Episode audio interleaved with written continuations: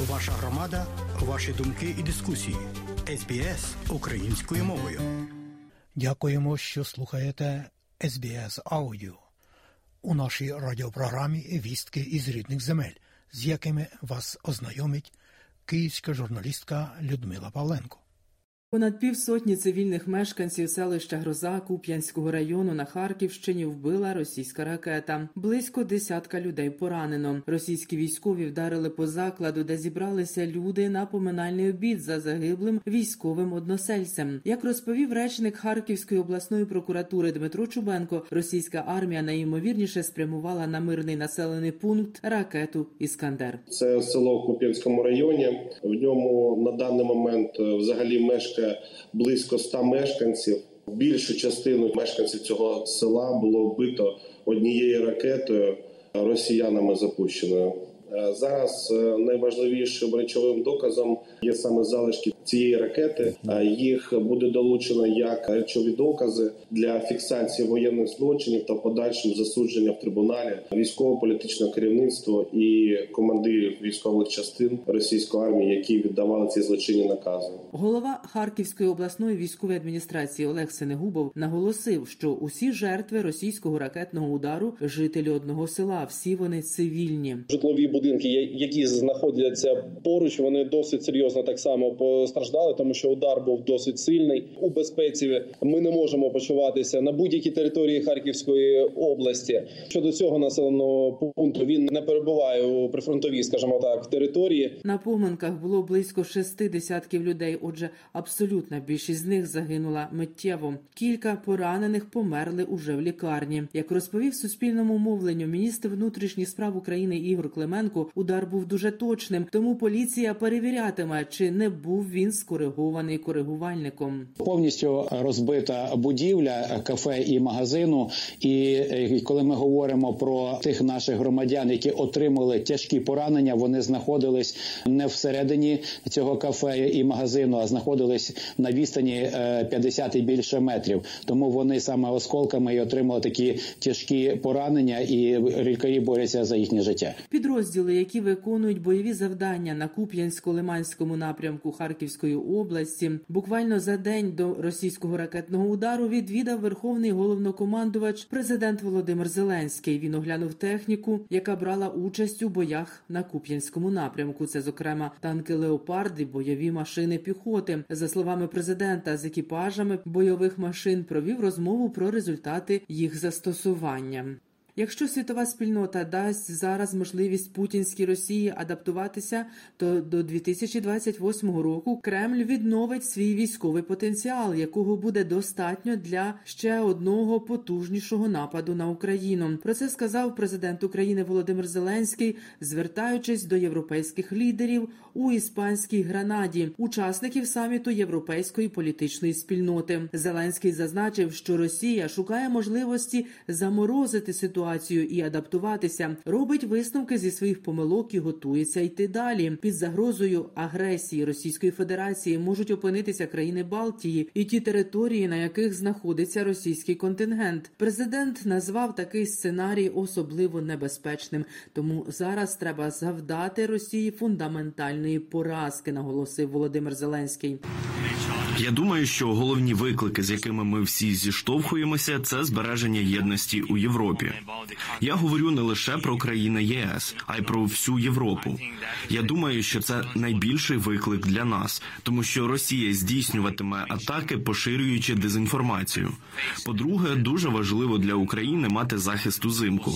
Взимку буде багато атак різними видами російських ракет, а також іранськими дронами та іншим. Також президент Зеленський провів двосторонні зустрічі на полях саміту Європейського політичного співтовариства. Про це розповів міністр закордонних справ України Дмитро Кулеба. За його словами, ключова тема перемовин протиповітряна оборона. Нині Європейський союз перебуває на порозі нового розширення. Це питання розглядатиметься на найближчому саміті Євросоюзу. За словами політолога Володимира Фесенка, те, що зустріч міністрів закордонних справ країн Європейського союзу, яка відбулася напередодні в Україні, є свідченням свідченням того, що Україна є одним з ключових суб'єктів розширення. За словами політичного експерта, Україна наближається до нового відповідального етапу європейської інтеграції. На чому зробити акценти, які будуть пріоритети? Сам факт цієї зустрічі він свідчить про те, що ну по суті процес інтеграції України в ЄС він вступає в нову фазу. От поки що це неформальні перемовини, але вони теж дуже значущі. Цей захід не відбувся б у Києві, якби не було попереднього розуміння, що Європейська комісія надасть позитивну оцінку сімох пунктів, які Україна взяла як зобов'язання у червні минулого року для подальших переговорів щодо членства в Європейському Союзі. Таку думку в ефірі суспільного мовлення висловила заступниця голови комітету Верховної Ради України з питань інтеграції України з Європейським Союзом Марія Мезенцева. Те, що відбулося в столиці, є чітким сигналом з Брюсселю і зі всіх столиць 27 країн ЄС, що в грудні ми потенційно стартуємо з відкриттям перемовин по повноцінному членству. Комітети Європейського парламенту з питань бюджету та із закордонних справ підтримали створення фонду для України на 50 мільярдів євро. Доповідач у бюджетному комітеті Влад Георга від Румунії зазначив, що фонд Ukraine Facility гарантуватиме базові державні послуги та допоможе Києву втілити реформи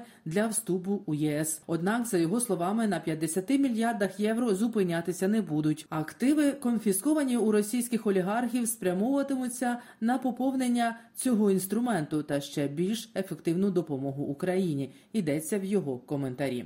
Угорський вчений Ференс Краус, один із цьогорічних лауреатів Нобелівської премії з фізики, має намір передати свою частину нагороди на підтримку українців, постраждалих від війни. Йдеться про суму понад 330 тисяч доларів. Цьогоріч Нобелівська премія становить 11 мільйонів шведських крон, це близько мільйона доларів. Однак з фізики відзначили одразу трьох вчених: Ференс Краус, П'єр Агостіні і Ан Лює отримали нагороду за дослідження динаміки електронів у речовині.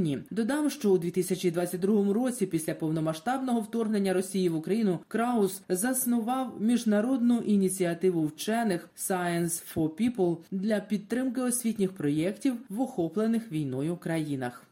19 українських дітей вдалося команді Save Ukraine вивести з тимчасово окупованих Росією територій. Це вже 196 дітей, яких команда повернула в Україну. Про це повідомив виконавчий директор організації Save Ukraine Микола Кулеба. У Російській Федерації та на тимчасово окупованих нею територіях України діють щонайменше 70 таборів, де російські армійці примусово перевиховують депортованих українських дітей, аби позбавити їх національної ідентичності. Про це в ефірі загальнонаціонального телевізійного марафону Єдині новини повідомив уповноважений Верховної Ради України з прав людини Дмитро Лубінець. За його словами, лише за одну зміну в таких таборах проходять так зване навчання тисячі дітей. Це одна з ознак геноциду як воєнного злочину Російської Федерації, наголосив Дмитро Лубінець. Таке промивання мізків воно направлено на зміну ідентифікації дітей, що все, що в них зараз є, залишається, що може нагадувати про Україну, про українське за думкою Російської Федерації, треба просто стерти. Це насправді напряму підпадає під визначення воєнного злочину геноцид. Нагадаю, у березні міжнародний кримінальний суд видав ордери на арешт президента Росії Володимира Путіна та російської дитячої омбудсменки Марії Львової Білової за насильницьку депортацію українських дітей. Довічне ув'язнення загрожує колишньому президенту втікачу з України Віктору Януковичу, а також дев'яти його поплічникам за злочини, які були скоєні ними під час революції гідності. Працівники державного бюро розслідувань завершили розслідування масштабної справи щодо колишнього керівництва України за організацію розгону та розстрілів демонстрантів у лютому 2014 року. Обвинувальний акт направлено до суду, як повідомила в ефірі Суспільного мовлення речниця ДБР Ольга Чекалова. Труханова. Підозрювані нині перебувають за межами України, але їх можна притягнути до відповідальності. Але для уникнення відповідальності усі ці колишні високопосадовці, колишній президент України, вони е, переховуються наразі за інформацією слідства на тимчасово окупованій території Автономної Республіки Крим і міста Севастополя. І їх обов'язково буде взято під варту і передано до суду одразу після звільнення цих територій збройними силами України. Не дуже вірить у заочне засудження дочка Героя Небесної Сотні Адріана Данилович. та в Криму. Вони собі живуть так, як і хочуть жити, нічому собі не відмовляють. Коли це буде, коли ми звільнимо Крим, невідомо, і чи вони за той час не втечуть кудись далі, ми теж не знаємо. Якось таке все одно відчуття недовершеності все одно є, бо по факту суди ще не завершилися. Суди досі тривають, винні не покарані. І чи будуть покарані, ми не знаємо. Згідно з даними ДБР, 18-20 лютого Янукович та тодішній силовий блок країни організували штурм майдану під виглядом антитерористичної операції. А вранці 20 лютого наказали розстрілювати мітингувальників. Це робилося з перевищенням влади службових повноважень без жодних законних підстав. На франкфуртському книжковому ярмарку Україна буде представлена національним стендом під гаслом Крихкість існування. Про це повідомляє на своєму сайті Український інститут книги. На стенді презентують понад півтисячі книг від 43 видавництв. Також Український інститут представить два власних мультимедійні проєкти. Аудіовізуальний проєкт заглиблює глядача у світ українського монументального мистецтва. У ньому використали зображення 56 мозаїк 1960-70-х років. Більше чверті цих робіт були пошкоджені або зруйновані з початку повномасштабного вторгнення Росії в Україну.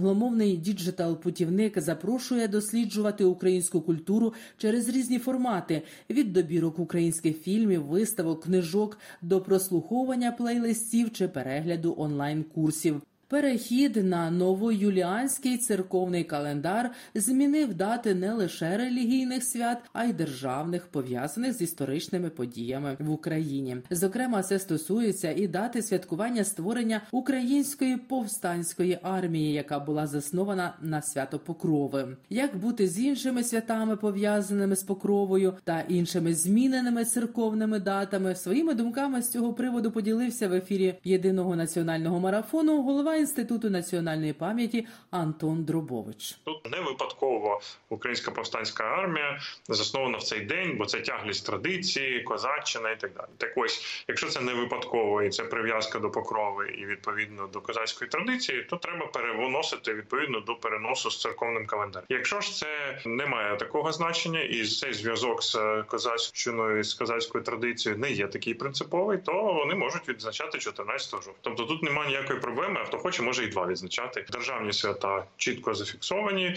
Фактично, держава проявила таку солідарність з церковною організацією в цей день, тому що власне зв'язок з покровою дуже важливий. Бо для нас день козаччини і відповідно покрова е, і день захисника вони є відсилка до цієї традиції, які сотні років. Матеріал підготувала Людмила Павленко із Києва для СБС Аудіо.